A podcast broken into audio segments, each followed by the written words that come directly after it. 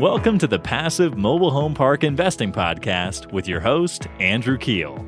This is the podcast where you can get the education you need to invest 100% passively in the highly profitable niche of mobile home parks.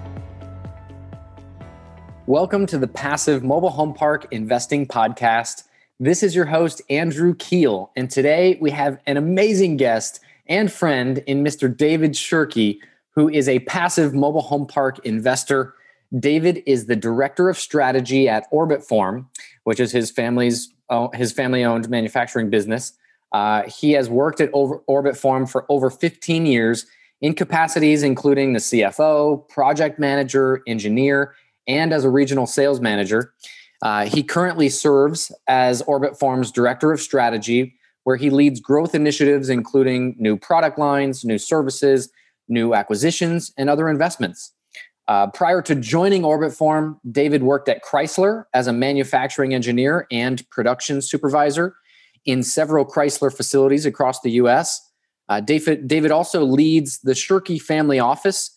And as part of the family's second generation, his role within the family includes identifying and researching investment opportunities, tracking investments, financial reporting to the family, and others. Uh, David received his MBA from the University of Colorado in Boulder, and he received his BSMS in mechanical engineering from Oakland University in Rochester, Michigan.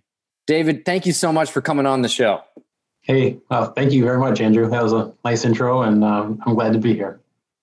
Awesome. Uh, well, let's jump right into some questions.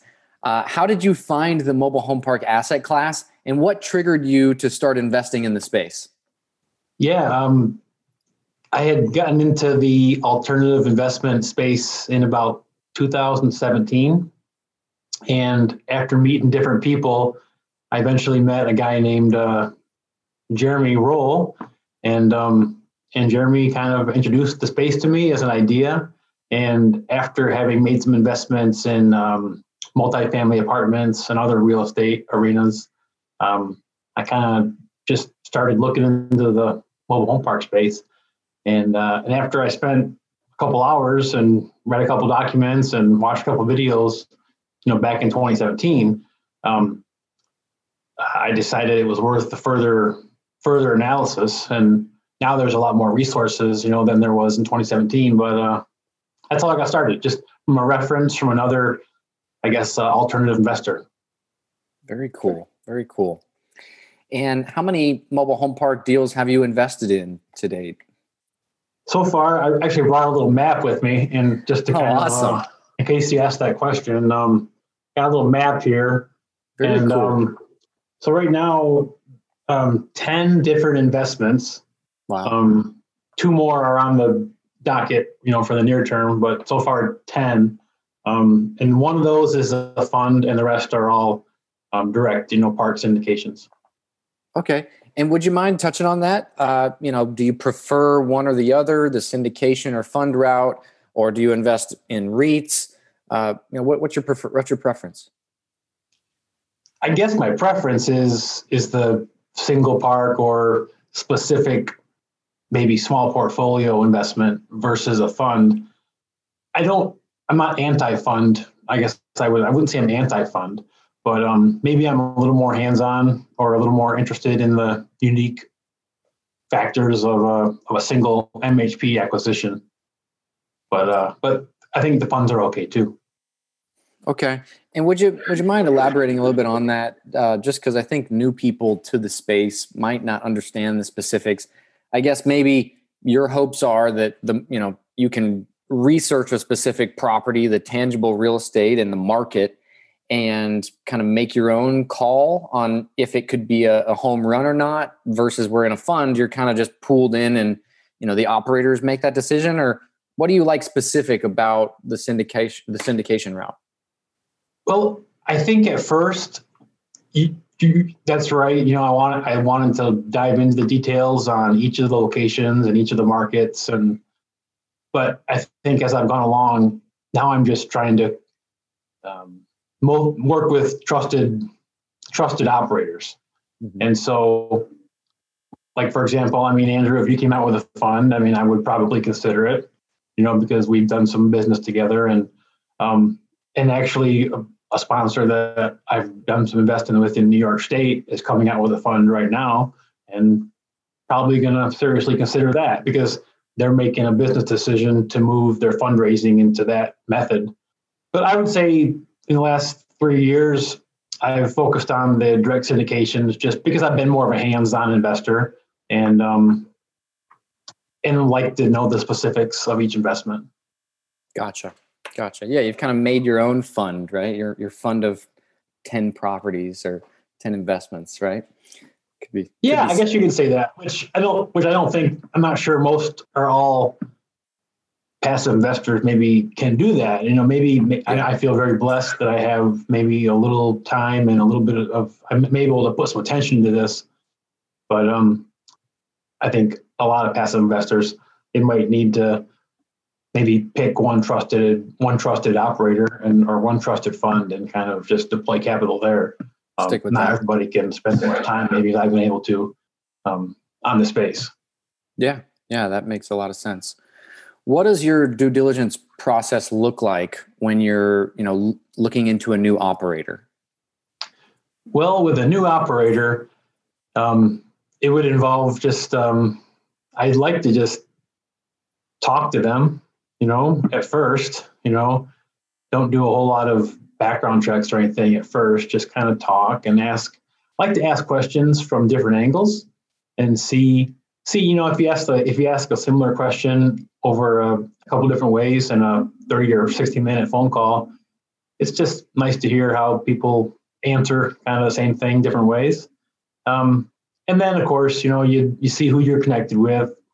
Um, and you you might ask for some referrals directly from the operator, but then you also just kind of reach out to people who you think probably are aware of them or know them.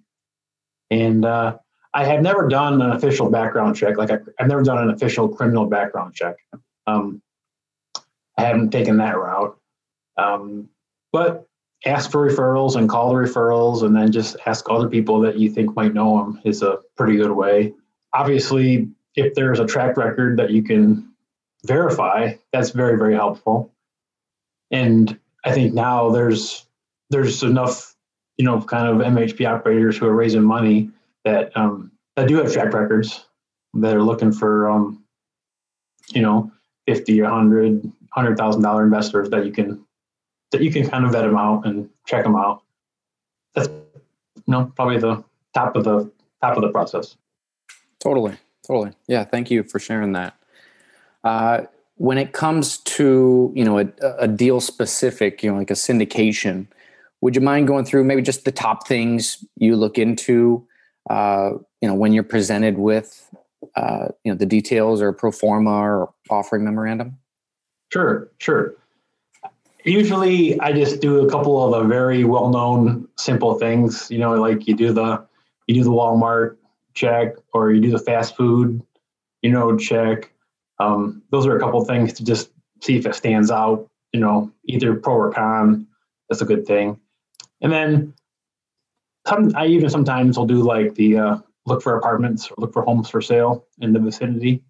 And um, I've you know sometimes I've even uh, even called some realtors because some of the locations, if it's a little bit more small townish or remote, there might not be a whole lot of listings online. But uh, you know, you can call a local realtor and ask if they know of any homes for lease or for rent, um, and it gives you a little signal on uh, on that market. Um, those are a couple of the steps I take. And then, you know, there's higher level things like the, but, you know, I think before I would even dive into things, if it's in a, if it's in like a litigious state or if you know it's landlord unfriendly, um, you might just not really even dive too far into that analysis. Um, and of course, this is all after I feel like I can trust the uh, operator in the first place, because um, I think that's, that's where I start at least. Is um, the, the person you're kind of uh, placing a bet on. Um, and then after that's after you're com- after you're comfortable with that, then you start looking more at the actual, you know, location and the park um, makeup, and you know, if you believe the operator can can improve the place or not, or if it's a stable versus a value add. You know, you kind of there's different things you got to analyze. Uh, you know, for those different factors. Totally, totally, yeah. And I mean, compared to you know our kind of avatar investor, you know, I would say most of them know uh, a little bit about the space, but you know, I know that because I attended the same uh, Frank and Dave boot camp that you did. I know that you, you know, are are more hands on, but I think your tips that you gave there, you know, probably would take you know a couple hours at most, uh, but they could be very very valuable. You know, calling a realtor, you know, that that is grown up and has a huge business in that town would be a great way to tell if is there a need for affordable housing in this market. I mean, that's like you can change a lot about a piece of real estate, right? But you can't really change the the number of jobs that are available. So I love that. That's a good tip. Uh, have you been involved in a mobile home park deal that went bad? And you know, if so, what what went south? So far, at least as far as I'm aware, none of them have gone really bad yet. Um, it's funny. We happen to have an investment that happens to be one of your parks is very close to one of the parks I invested in as a passive investor. So um, that one is in a you know pretty rough town in, in the Midwest, and um, that's been the most uh, interesting stories have come out of that park investment. But but it really hasn't gone bad. It's just I think it's been a little bit harder for the operator than they had planned. But it's cash flowed, and I mean they're making distributions. They haven't had a capital call. I mean, so it's going okay. Yeah, I wouldn't call that uh, a bad deal. I mean, that's no. and I know the park you're you're referencing, so I, you know I can speak on on behalf of that. But they bought it at a really good price. They, you know, it's just it's a rough, rougher kind of park compared to, uh, you know, the typical park you'd like to see. But you know, so so I so honestly, I'm looking at my map here again that I showed you, and I don't um no, n- none of those have really been a disaster yet. Um, I have one uh, multifamily apartment investment that has had some trouble, but none of the mobile home park investments, um, at least as far as I know. can you can you maybe shed some light on the multifamily one that that went south, and you know just kind of what led up to that? Sure. So I, I'm invested in four uh, multifamily apartment deals, um, two different operators, and the um, one is the one that's having challenges is near Houston, and you know I, I think it was a combination of I think it's mostly this was this guy's uh, second um, second time being in the leadership role, like driving the bus, and um, I, I just think he might have got it's like a 400 or 500 unit apartment, and I am I think I think he just a little over his head. So I think that was the main thing. I think he's just a little bigger than uh, than he was ready to handle, and um, and then they have actually been getting quite a few. Um, it was going a little bit shaky pre this spring, and then it seems like maybe he didn't have that good, or him and the management didn't have a very good relationship with the tenants, and so the tenants are really flexing their uh, what do you call it that uh, CDC CARES Act or the CDC yeah. uh, rent thing. They're you know, and if you don't have a good relationship with your clients or tenants, I think you're going to have more of them are going to flex that ability. So oh, totally. That's that's the acute. That's the current acute issue that's going on right there. Um, but I think it's yeah. just oversaid, a little oversaid. Yeah. What's your preferred uh, communication you know, from your GPs that you you partner with? You know, do you do you have a preferred method? Do you you know, or, or what what is uh, you know what are the great operators doing, and then what are the uh, not so great operators doing on the communication side of things? Sure, I'd say um, quarterly is is is more than enough. I mean, I think even if there was a twice a year, you know, one page report and maybe even just a quarterly email, just to, you know, if anything major is going on, good or bad, um, that'd be good to know. But I think quarterly would be the most you uh, an operator should feel like they need to communicate. Um, and yeah, I think even twice a year would be would be okay, um, unless there's just some surprise. If there's a surprise. I think bad news doesn't get better with age, and so you just want to get it out there and let let people absorb it um, versus trying to surprise them after it's been building up for a while. Uh, and I, it, it's a delicate balance because, you know, once you're in, you're in. I mean, it's it's not like these are liquid markets, you know, and and so I I think that's something that a lot of passive investors struggle with. Maybe is um, you know you you send somebody a lot of money, and but you don't but, but you have to have to realize that you know your decision's been made, and and you probably don't have any even I don't even have any means of um, changing the direction if you even wanted to. But you know, based on the operating agreement and the structure. Um, so I think it's just a it's something that you learn as you after you make some investments. And um, but again, fortunately, I haven't had any situations where I've even wanted to try to intervene or or get in the sure. way. But but I think it's just a it's something you learn at going from um, maybe your job versus into a passive investment role. Yeah, no, totally. What would you say, you know, would be, uh, you know, a mistake that you made? It doesn't have to be a specific investment. It maybe it was a, a entity setup, or, or you know, maybe too big of an investment into an hmm. operator. You know, yeah. with your first deal. You know, what what would you say on on that question? Okay, um, this is actually the same part that we were talking about before. Um, I, I now I'm only gonna invest when I really know and I can verify that mobile home parks are this operator's full time deal. Like the park in Indiana that you and I are neighbors in, um, I just didn't have that as a filter, or I didn't do a good enough job. And those those guys, you know, this isn't their full time deal this is kind of like um, a side project for them to try to manage this park. And um, so I, I, I, applaud their efforts because I know it's not their full time job.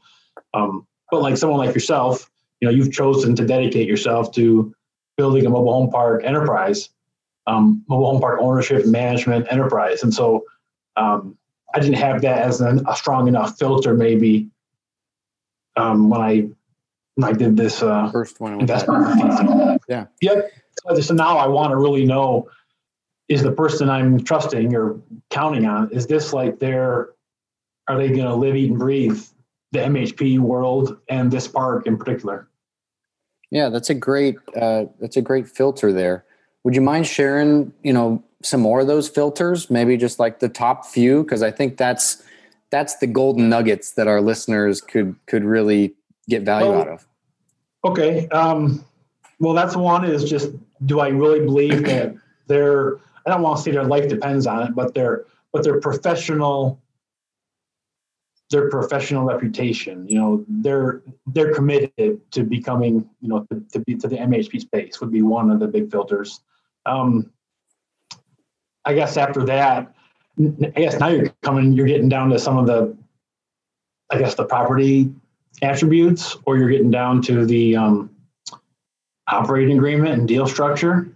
Mm-hmm. Um, again, everything's relative, you know, but I, I really, I really feel, I, I, I have a hard time when some of the things these days are getting, when they're getting like, um, again, everything's relative. And I'm not, I'm not trying to say that, you know, any people should get the terms they can get, but, um, when it gets to be more than 50, 50, you know, between the LP and the GPs. Um, I don't know, just doesn't quite feel quite right to me.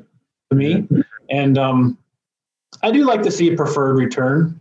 Um, I like to see a path that uh, the cash is going to kind of be going to the limited partners before a whole lot of upside comes back to the general partner. Um, in general, um, you know, there's there's fees and there's a lot of work that goes into the front to the front side of these deals, and so um, there's a market for uh, you know for fees and um, acquisition fees and management fees. But I do like to see um, a good proportion of the cash flow going to limited partners before the general partner hits their big uh, I don't know if their big hits their big win on on their side. Sure. Yeah. If that no, that, that makes sense. Yeah. Totally. Um, but but one thing that's unique, people might be interested is you know there's there's a lot fewer really good, experienced mobile home park operators that are raising money from passive investors than there are multifamily apartment building, you know, operators and syndicators. So, so people who have a good operators in the MHP space, um, they hold a lot of cards in this arena, and so I think that's it's just, it's just a reality of investing in the space. It, it really is, and you know, I, I had a call yesterday with a gentleman that you know said, "Hey, I got I got half a million dollars and I want to invest it before the end of the year. You know, I need I need depreciation." And it's like, you know, you got a you got a timeline there that he's trying to, you know, save on some taxes. Yeah. Would you shed some light on the depreciation benefits you've seen through your investments and, you know, how they how, you know, on your mobile home park investments and how they measure up compared to other asset classes? Sure. Well, one of the things some mobile home parks definitely have you know some depreciation. Um, I, I, have i guess i have a lot of variety of things that i've invested in. And like when i compare the depreciation we might get from investing in a business that has a lot of capital equipment um, that's like ultimate you know depreciation in today's you know tax world. Like we can write off 100% of that stuff. Hmm. um, and then when it comes to the mhp space um, depending on you know what's involved in the park you know whether it's got you know valuable infrastructure and things that are park owned um, you know I, I, look at a mobile home park as usually being able to write off 25 to 40 percent maybe of the investment in the first year. And then okay. then it redu- you know that's kind of my probably my rule of thumb which is which is great which is great. Um, but i wouldn't say it i wouldn't say i look at mhps as like the ultimate tax shelter. Mm-hmm. Um, but it's a it's a it's a good tax shelter. You know, other other spaces where you where you have more um I guess more uh, hard more hard costs. You know, like yeah. you have buildings and you have you, you know, but MHP sometimes you have less of that uh, versus the total purchase cost from my perspective. Sure. Yeah. And I've Do you agree? Do you do you agree or no, I, I agree. I mean, I guess I've not been in the the buying, uh, you know, existing manufacturing businesses. You know, I'm sure that depreciation is a, a lot different, but uh, yeah, it's just always interesting to me to kind of compare how mobile home parks measure up, you know, to sure. uh, to other options out there. So, um, but yeah, this this specific investor that reached out to me, uh, you know, one of his filters was that he required the deal that he invests in that they get a cost segregation study done. Oh, uh, sure. Uh, you know, and, and we get those done every year, but you know, that was like a filter that he made sure to check off the list because okay.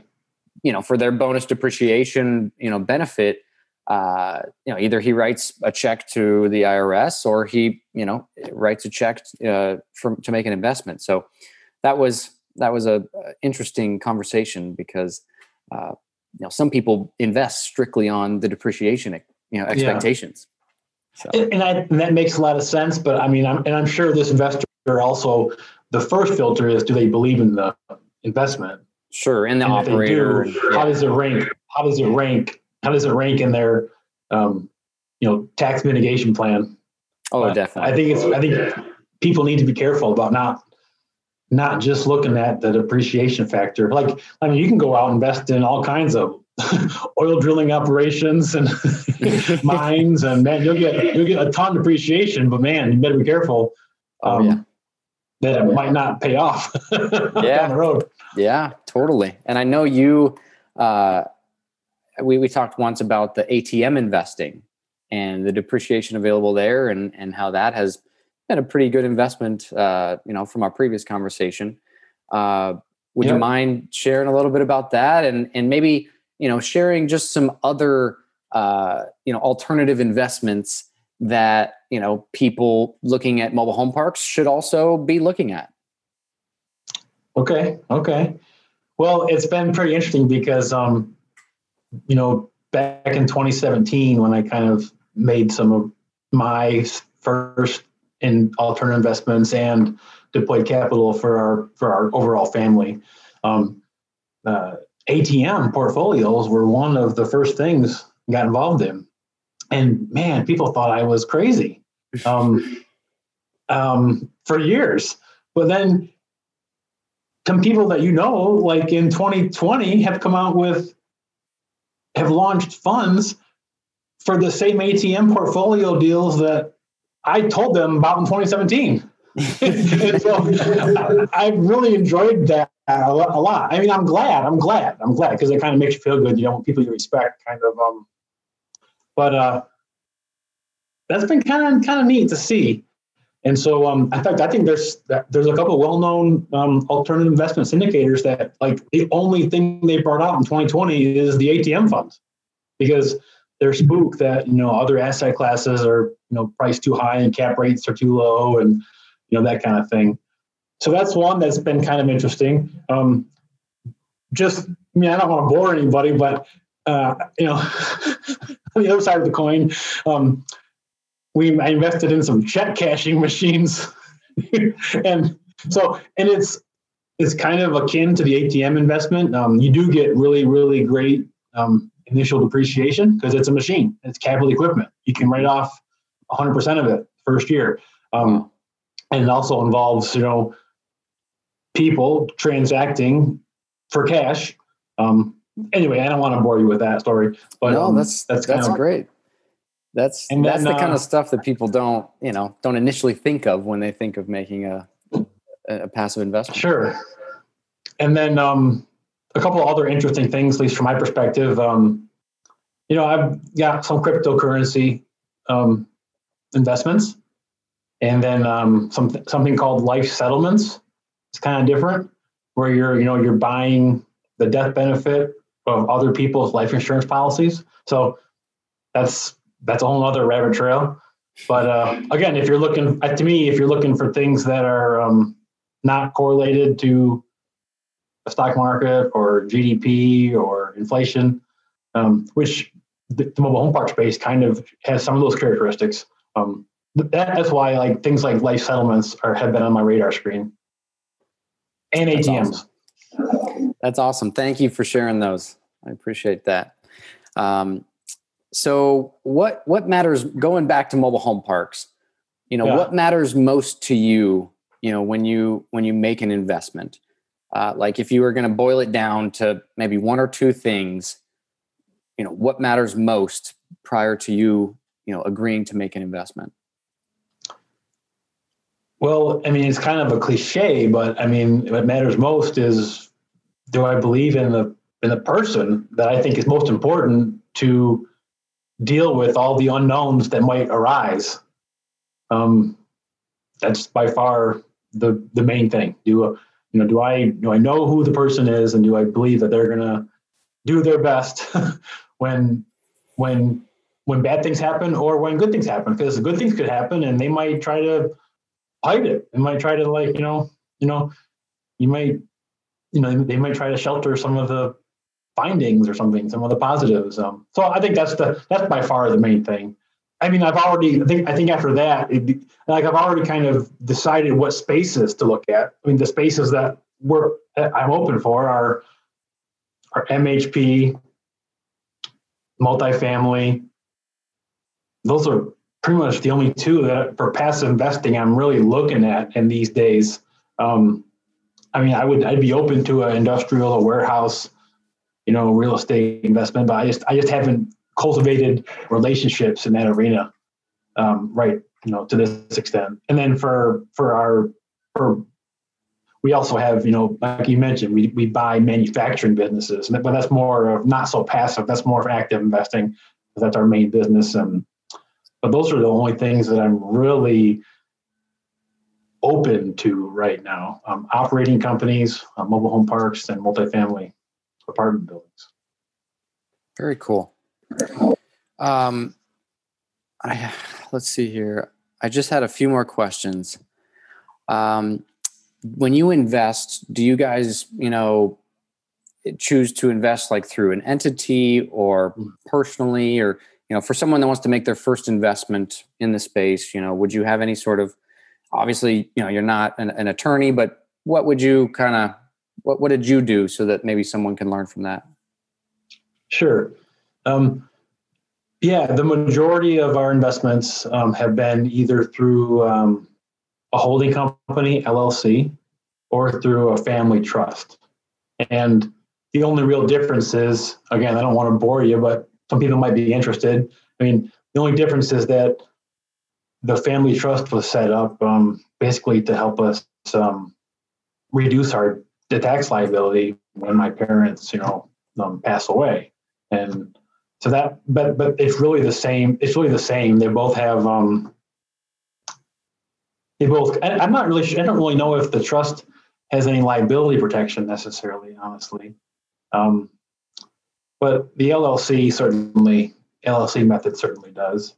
Um, and plus, it just kind of it's. I think it's helpful. Like I'm managing investments for not just myself but others in our family, and so I can be the manager of an LLC holding company and then I can make all the decisions and I can sign documents and I can you know do certain things like that that it helps to organize um, organize the holdings. Um, so that that would be yeah yeah no thank you for sharing that. Uh, David, what what other important things should passive investors know about the mobile home park asset class that I didn't mention? Well, I you know one of the things I thought it might be interesting to talk about is like if you're interested in the space, um, like what do you do to start? Like what do you do to start learning about it? Because probably for a lot of people, it's they don't have a whole lot of knowledge or awareness of home parks before they before they um, before they start investing. You know, I, I think I think your podcast you're you're putting out a lot of pretty valuable content for people to learn, and like the due diligence checklist that you offer on your podcast is really invaluable for folks. And then um, I guess it just depends how serious they're going to be about it because if they're depending on their level of investment, I mean, maybe to them, some people, you know, investing fifty thousand dollars is like a really, really, really big deal. And some people, five million might be a really, really, really big deal. And so, um, whatever that is for each investor, we got to decide: am, am I really going to try to? Am I really going to evaluate Andrew Keel from 360 degrees. You know, am I going to yeah. try to figure out who this guy is, or am I just going to roll the dice? And um, um, so that might be again. I don't necessarily have. I don't want to say what the best method is, but I I'm open for people if they wanted to ask me for my thoughts. I'd be open to sharing. Yeah. You know how I went about researching the space. Um, but honestly, starting with some just listening to some of the well-known podcasts, and um, and now you have this one, so uh, people could listen to yours and some others, and that would probably be a really, really good starting place.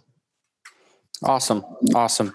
And last question, uh, you know, how could people find operators to invest through? I know that you spent quite a bit of time on this to like you know find these these in, these operators in the mobile home park space because like you said there's not as many of them in the MHP space compared to multifamily and other asset classes. So would you mind just sharing a, a couple of those ways that you found uh, different operators? You know you can kind of find some you can find some lists. Um, i don't have it on top of my mind right now but i know you you know there's some ways to get like uh, lists of top 100 operators, mobile home park operators, and um, and you know I I would say you start looking for the ones that maybe don't look like they're too huge. Like look for look for operators that have between one and ten parks that they currently own or manage, and um, some of them might have websites that have investor questionnaires on their websites. A lot of them won't, and um, depending on how intense you want to be about this, um, maybe sign up for the sign up for the groups that do have the questionnaires for investors and see what you can learn. And then email and call some of the ones that don't and just state your interest and ask if you know do you ever raise money for acquisitions from um, passive investors? Um, there's not really a clearinghouse i wouldn't say. I mean i guess you can there's some social media groups that you could probably join on LinkedIn and Facebook and um, maybe just watch watch what's going on. Like um, some people uh, you're gonna laugh, but some people, you know, you know, they'll be posting things with with their biceps showing and their uh, stars flying and dynamite shooting all around, and kind of like, huh, maybe I won't call that guy, but um, maybe there's some people that are answering questions humbly, um, but aren't. aren't promoting their clothes, their their next under contract deal, you know, every third day. Um, but honestly, I, I think people who are people who are producing podcasts, people who are being interviewed on podcasts, people who are interacting on social media, like those things, you know, th- they're not doing it because they're like closed minded. They're doing it because they're open to meeting people and talking. So, you know, you might need to give up a couple of hours of your time, ask some people to talk with you, but you know, you can you can you can make some inroads. Totally, totally. That is a golden nugget right there. David, thank you so much especially, for adding, especially the fireworks, right? The fireworks. That I did see that video. Uh, but David, thank you so much uh, for adding value to our listeners and coming on the show. Uh, if any of our listeners would like to get a hold of you, what would be the best way for them to do that? Well, I mean, um, like I said, I'm open to help people out. I mean, you can put my email address in the show notes if you want, but it's just dshirky at orbitform.com. Um, I'm pretty easy to find on LinkedIn. Um, and happy to, I mean, I like talking about this, this topic. And so I'm happy to help people. And, uh, you know, you help somebody and who knows, they're probably going to share a deal with you down the road too. So uh, happy to do that. Happy to do that. Awesome. Well, thanks again, David. Uh, that's it for today's show. Thank you all so much for joining us. Right. See you, Andrew. Hey, are you getting value out of this show? If so, would you mind please going over to iTunes and leaving the show a quick five star review? I have a goal of hitting over 100 five star reviews by the end of 2021, and it would mean the absolute world to me if you could help contribute to that. Thanks ahead of time for making my day with your five star review of the show.